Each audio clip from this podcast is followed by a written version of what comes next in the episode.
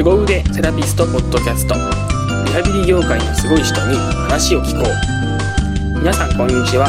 リハビリコミュニケーション研究所杉永明です。この番組はリハビリ業界で活躍するすごいセラピストの方を毎回ゲストにお呼びしてその方のお仕事についての考えや価値観などさまざまなことをお聞きしていこうという番組です。さて今回のゲストは理学療法士の畑野正治さんをゲストにお迎えしております。畑野さんは整形外科で理学療法士として働かれている一方でホリスティックヘルスケア研究所でセミナー講師としてもご活躍されています。ではまずはお聞きください。じゃあ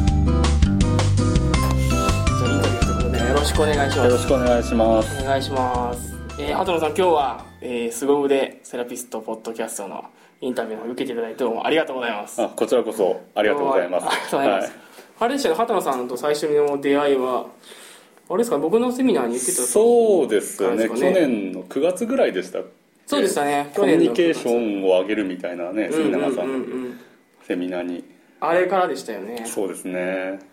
でも僕も以前からでも畑野さんはあのブログ読んでて。あそうそうなんかすごい人がいるなって 実は思っていてそうそうそうそう。実際あのセ僕のセミナーに来てくれると思わなかったんですけど あの時は。あいやー僕もコミュニケーションそんな得意なつもりなかったのでうんうん、受けたいな。そうだったんですね。ありがとうございます、まあ、それがね一緒に今度はセミナーをするようなこともあったりとかでそうですね。うんなんか不思議な縁でねそうですね。つながって今日はインタビューってことなんですけど、うんうんうん。よろしくお願いしおます。願いします。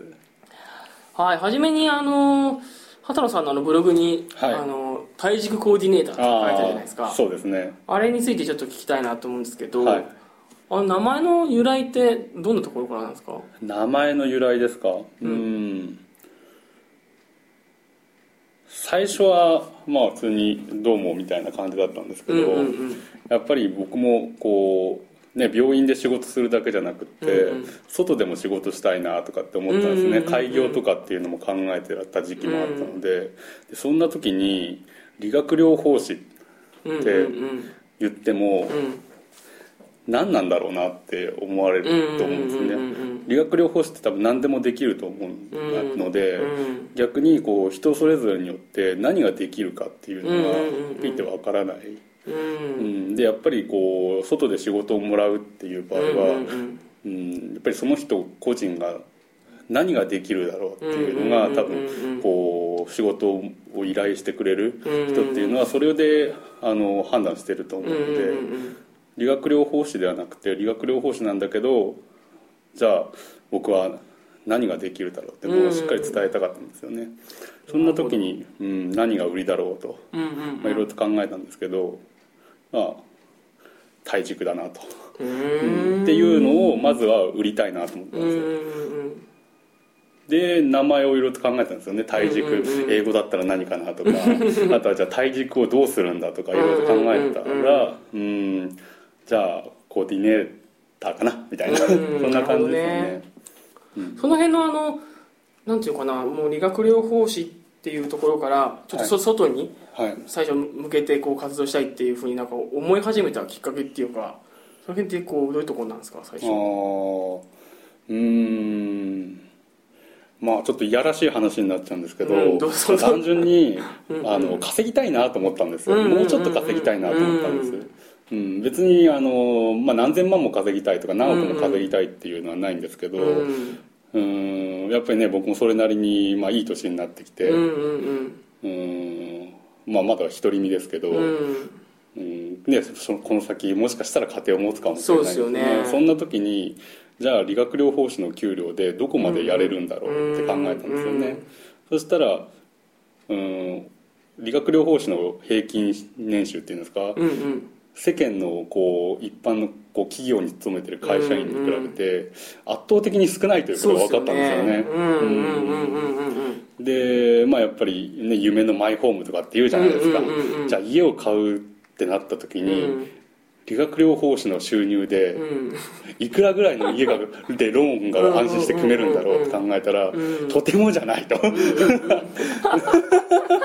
これはと思ったのでうんうん。もうちょっと稼げるようになりたいなと思ったんですよね。なるほどね、そこがまず第一だのこうきっかけですよね。あとはまあそれだけじゃなくて、うん。あのまあ、専門学校の、まあ、上級生ですか、うんうでうーん、まあ、ブログとかでもね結構うん。名前が出てくる、あの安倍陽介とか、あとはうーんとロロペス。ロペスさん。ロペス。あー。いまあ、ますね本名江原さんっていうんですけどね。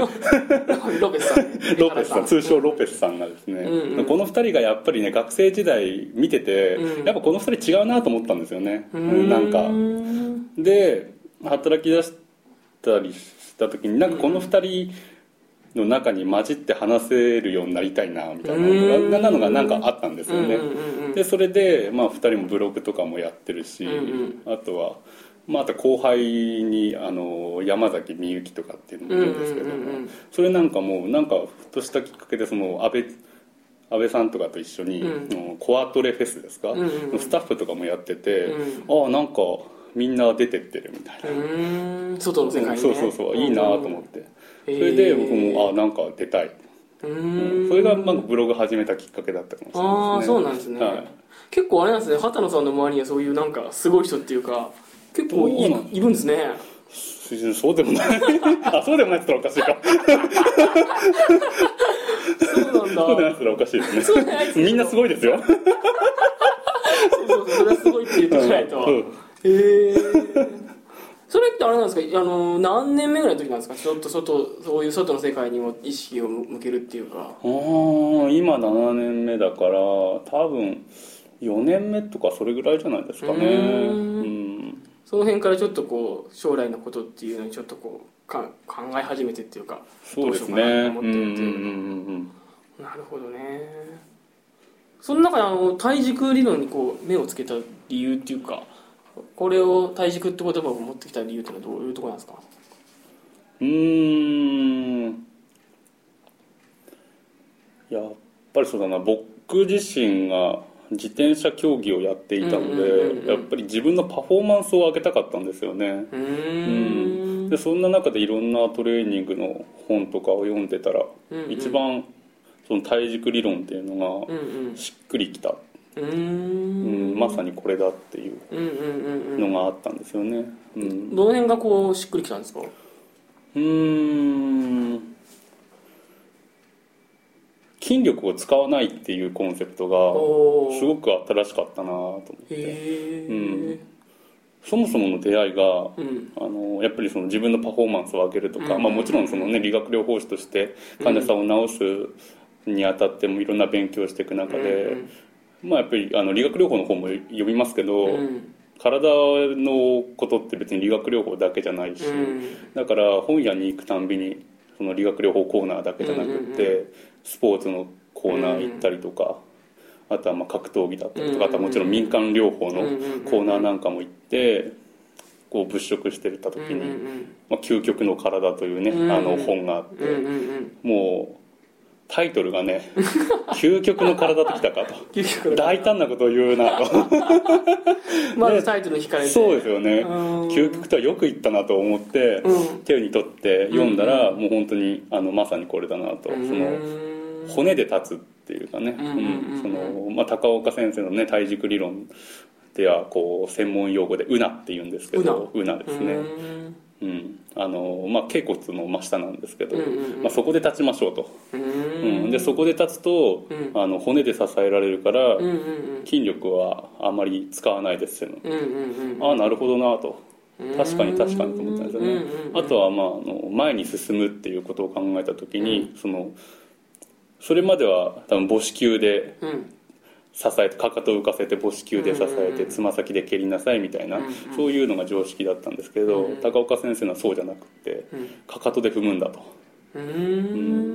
つま先立ちじゃなくってかかとの方に体重をかけてでつま先の荷重をふっと抜けば前に進むんだとそういうの物理的なね、こううん。もベベクトルとかそういう話で、あの書いてあって、うん。あ全くその通りだなと思ったんですよね、うん。あなるほどなるほどと、なるほどね、うん、そういったところがまあしっくりきたところかな、それ最初の本を読んではで実際それをご自分の自転車の競技とかにこう適応した時にこうスッとこう入ってくる感じだったんですかこいうーん最初は難しかったですね正直な話。うん。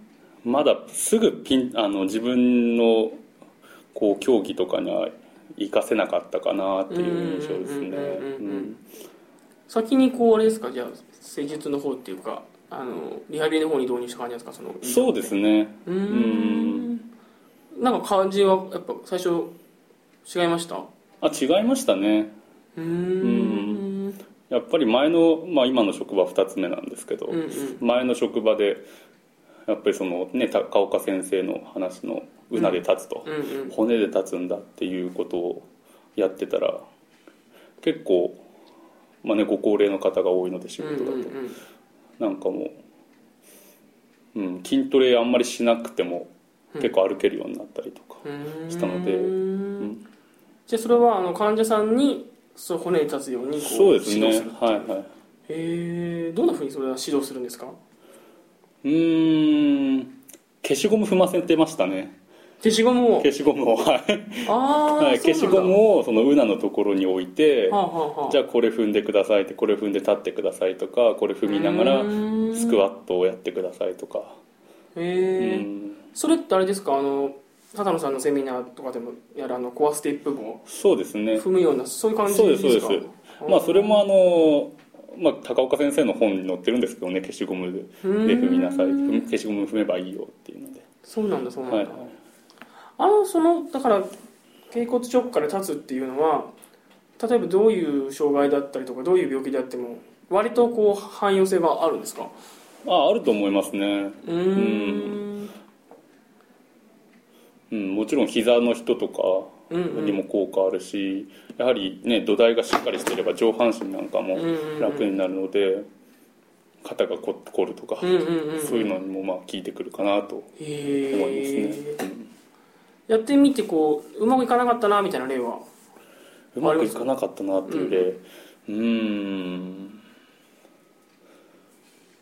うーんまあぱいいるとは思いますけどね。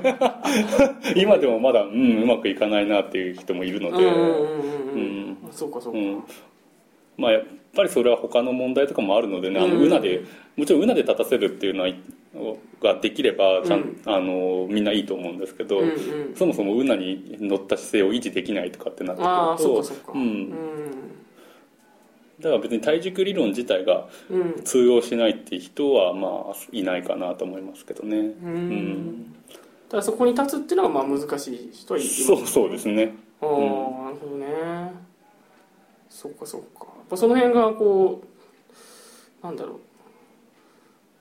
とにかくあれですよねその体軸理論がいいなと思ったっていうのはその本読んでるのがなるほどなって思ったところがそうですね。最初だってことですようねん。うんなんかその後どんなふうにこう展開していったっていうかどんなふうにこうあれなんですか？自分の中でこう消化していったんですか？その本読んだ後は。本読んだ後は？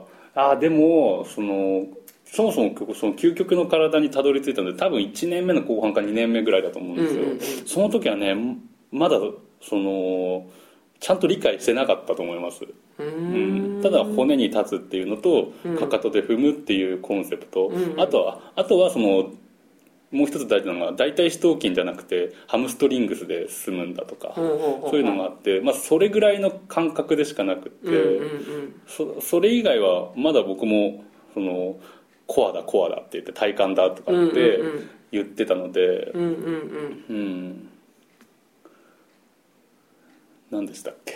あのーどんなふうにその体軸理論を 自分の中でこうそうかそうか評価していったのかなと思って。うん。だからうーん最初はそんな体軸理論自体を使いこなすではなくて、うんうん本当にこうあ意識だなとか体軸だなとかっていうのを本当に消化できてきたのっていうのはここ多分2年ぐらいの話かなと思うんですよね。それまではただあ骨で立つんだとかそれうんぐらいで、うんうんうん。うん、どっぷりではなかったからちょっと期間は空いてましたよね、ここに232年ぐらいの間にまたあ高岡先生の本読み直そうっていう感じだったんですよね。それってなんかこうきっかけとかこうなんか経験する中で分かってきたこととかあったかな？きっかけはうーんまあ今一緒に仕事させてもらってるホリスティックヘルスケア研究所さんとの出会いかな。うん。まあ僕があのーホリスティックヘルスケア研究所さんの、えーワークショップですかね,、うんうんうん。ね出た時にうん。終わった後、まあ講師の方とかと話した時に、うんうん。なんかしっくりくるなんか話がうんうん合うなと思って、うんうんうん。でそんな時になんとなくその究極の体の話が出てきて、うんうんうん。でああ僕も究極の体を読ん読んでるんですよって言ったら、その講師の方とかが「ああうちではあのあれが教科書になってた時期もあるんですよ」っていうので、うんああこんな共通点がと思って。ああなるほどね。でそこでああちょっとまた高岡先生の本読み直そうかなと思ったそれがきっかけですね。久しぶりに読み直してみたらなんかなんか前よりこう深ま 深まったりとかああなるほどなって思うとこやっぱありました。そうですねうやっぱりそれまでは本読んでの独学だったんですけど、うんうんうんうん。その堀健さんと関わるようになって、うんうんうん。いろいろとこうレクチャーされるわけですよね。そうですよね、うん、そうしたらああこういうことかっていうのが分かってきたんですあーなるほどね。うん、実際そのレクチャーとかそのそうですね。ちゃんとそうちゃんと体軸の理論を使って仕事してる人たちの話を聞く中でああなるほどと。うーん。なるほどね。なんか前ちょっと話変わっちゃうかもしれないですけど、畑野さんと話した時にこう体幹じゃなくて体軸だみたいなこう、はいはい。話をしてたじゃないですか、はい。あれってどどういうことなんですか？うん。そうですね。なんかほら最初はこうだこうだって体幹だって言ってたけど、うんうんうん体軸の方が大事だみたいなことを今ちょっと話したじゃないですか。そうですね。うんうんうん。うんうんまあやっぱり僕も体幹だと思って鍛えてた時期あったんですけど、思ったよりじあその自転車のパフォーマンスが上がらなかったんですよね。うーん。体幹だっていうのはその体幹にあるコアの筋肉を鍛える。そうですね。要はあのドローインとかって呼ばれてるやつですね、腹横筋を締めなさいとかあうん。とはまあそれだけじゃないですけどね、うんうん。うん。骨盤底筋だとか多裂筋だとか横隔膜だとかっていう、うん、インナーユニットっていうんですかね、うんうんうん。コアユニットをとにかく締めて固めるみたいな。筋肉を鍛えるってことですか？そうですね、ううん。その体の体体幹を支える内部の筋肉っていうのはそうそういったものを鍛えるっていうそうですね。うん。そうですそうです、うんでそれよりもだから軸を意識した筋肉を鍛えるというよりも軸を意識したものの方がそうですね、うん、体を緩めるっていう時の方が調子が良かったっていうか、うん。ううんん。そうそうそう全然本当にパフォーマンスが上がらなかったんですよね思ったよりもね、うーん。で案外だ自転車乗ってる時にお腹を締めて走るんじゃなくて、うんうん。意外とこう脱力してお腹ポコってわざと出した時の方がなんか感触が良かったりとか、へえで実際にそのプロの海外のトップレーサーの、まあ、動画とか写真見ると、うんうん。みんなお腹出してるんですよね、へえなんか案外ポコーっとお腹が出ててうんうんうん。これはどういうことだと。へえあれなんですよハッタンさん結構動画とかそういうのを見てこうあれなんですねこう結構研究するんですね。あ見ます見ます。まあねブログにもそう書かれてましたはい、けど、もう YouTube とかも見ますしもうしょっちゅうんうんうんううん。プロの選手の動画探したりとかあとは写真とかでも、うーうんん本とかで。なるほどね、あのちょっと全く素人っぽいっぽい質問で、はい。申し訳ないですけど、そういうスポーツ選手の動きをこう見るっていうことと、はい。整形外科でそのはい。高齢者のはい。方のとか患者さんとかののこう動きを見るっていうことなんか共共通点っていうか活かせることとかってこうあ結構あるんですか？あもちろんありますよ、うんうんうん。やっぱりプロの選手っていうのは使い方が上手くないとプロになれない、単純に筋力が強いから慣れたとかってそういうわけでもないので、うん、やっぱりその上手い使い方っていうのはイコールやっぱり故障にもつながらないと思うので、だからまずはそういう上手い人たちがどういう体の使い方してるのかっていうのを考えないといけないんじゃないかなと、うんうん教科書的な正常姿勢だとか正常な姿勢とか正常な歩行って果たして理想なのかなと、あれは別に普通のそこら辺の一般の人たちを集めて 平均取っただけなのでね。うん。だからあれがベストなパフォーマンスではありえないと思うんですよね、優れているかどうかは分かんないまた別だなと思ったので、はそうかそうか。正常姿勢と良い正常なものとより良いものっていうのは違うぞい、っていうことですよね。うん、そもそもあれが正常ってあの教科書的なものじゃないんじゃないかっていうところですよね。そういうプロの本当のうん。すごいパフォーマンスを見せる動きこそが正常であるべきなんじゃないかって思うんですけどね。平均と正常も違いますもんね。違いますよね。ああそっかそっか、ああなるほどね。だからこうそういううまい、まあ、体の使い方がうまい人の動きをこう見ることではい。そこを生かしていくっていうそうね。いう感覚なんですかね、はい。へえなんかこう特におおすすめの人とかっていますか？ねよく見た人とか畑野さんが。あ実際の,、うんうん。あのプロの人プロの人とか YouTube とかで。ああそうですね。まあやっぱりイチローはすごいかなって思いますし。うーん他にもまあ自転車選手だったら、ちょっとマニアックですよね。自転車の選手だと多分マニアックで分かんないと思いますけど はいはい。まあ、やっぱりランス・アームストロングとかもいいなと思ったりもどの辺がこうすごいなと思うんですか？その見ててうーん。やっぱり背骨が波打ってるんですよね。背骨が波打ってる。波打ってる感じがあるんですよ。もうぜ全然固まってない。へー。ああ、背骨が柔らかい感覚感じですか？そうですね。うん。んなんかこうもう波打っててうねうねうねうねしてるんだけどちゃんとそのうん重心とかそういうのはブレてないっていうか、うんうんうんうんうんうんうんうんまあ、軸ですけどねそれが結局。ねはい。決してそのよく言うような体幹部がガシッと固まって四肢がバラバラに動くのがいいっていうような動きでは決してない。なかっなるほどね。た見てた中で。うん。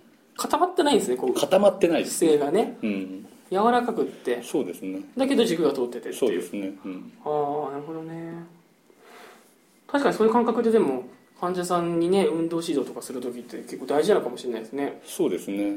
ね。うん。硬いですもんね。硬いですね。患者さんってね、基本的にね。ああなるほどね、うん。そうかそうか。そんな風なところでこうスポーツ選手とかの動画を見たりとかしてはい。こう上手い人の動きとか軸とかを見ているってう。んいう、面白いですね。ちょっと僕も見てみようかと思いました。聞いてみて、うん。はあなるほど、ね。まあ、高岡先生の理論体軸だけじゃないんですけどね。あそうなんですね。そうですそうです、まあ、体軸がやっぱ一番大事で、うん。まあ、結局は体軸なんだけど、うんうん。まあ、他にもいろんな体の使い方については書かれてますけどね。うーん。なるほどね。ズバリこうみ魅力ってどんなとこか？高岡秀夫先生の話理論の。うーん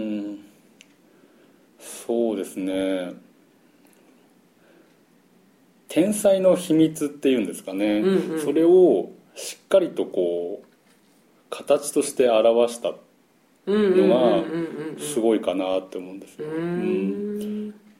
これまでのエクササイズってのはやっぱり筋力っていうのが大きかったと思うんですよね、うん体幹部の安定してるのは体幹部の筋力が強いからだとか、体幹部がしっかりしてるからだとか、あとは柔軟性があるからだとか、でもそれ言ったらうん鍛えてれば誰でも一流のアスリートになれちゃうわけですよね。でもそうじゃないし柔らかかったりとか筋力があっても全然ダメな人とかっていう、うんでその秘密っていうのをしっかりと高岡先生はこう提示したんですよね、うん体軸だけじゃなくってうんうんうん。こういう動きはこういう形の意識が形の中体の中にあるからだっていう。それぞれ。でしかもちゃんと、えー本高岡先生の本の中で、うん。トップアスリートを例にとってうんうんうんうん。このトップアうん、例えばイチローだったら、うん。イチローはあの体の意識っていうのはこういう構造をしてて、うんだからこういう動作ができるんだっていうのを、うん。うん。なるほどね。それまでやっぱりその天才のねそういう動きっていうのはうんうん。言葉だけじゃ難しかったと思うんですよね、うんうんうん腰で打てとか。あとはまあ長嶋監督なんかズバッとか。ズバッとか言いますよね。言いますよね、うんうんうんでもそれじゃ通用しないんですよね、うんうん分かる人には分かるけど分かんない人には分かんないっていう、うん。なるほどね。うん。だからこうそうですね後天的な天才を作れるっていうのがやっぱ最大の魅力だったかなと。はあうん面白いですね、うん。僕自身もやっぱりもともとは体も全然動けなかったし野球もまあやってましたけどすごい下手だったし、まあ、今でもそんなうまくはないと思いますけど、うん。でもこの高岡先生の、えー体軸理論を忠実にやっていったら、まあ今ではあの、まあ、その専門競技の力って言ったらどうかわかんないですやってないのでね。もう野球も全然やってないし、うん。サッカーとかもそんなにうまくないかもしれないけど、でもうん例えばピッチングのフォームとかね、うん。そういうものに関してはうんまあ他のセラピストだったりトレーナーの人たちが見てても「おおすごい!」って言われるようにはなってるので。なるほどね。やっぱその体の使い方のコツっていうかそうですね。そういったものをこうなんか、ね、誰でもできるようにっていうか。そうですそうです。しかもエクサトレーニングも簡単なものばかりなのでうん。そう誰でもできるっていうところですよね。なるほどね。面白いです。ね えーいかがだったでしょうか？今回は畑野さんから体軸理論のお話をお聞きしました、えー畑野さんさすがセミナー講師をやられているだけあって話が分かりやすいですよね、えー私も体軸理論について興味津々でした。さてさて次回は畑野さんの学生時代のお話や新人時代のお話などをお聞きしました。では皆様次回の放送をお楽しみにしてください。それではまた。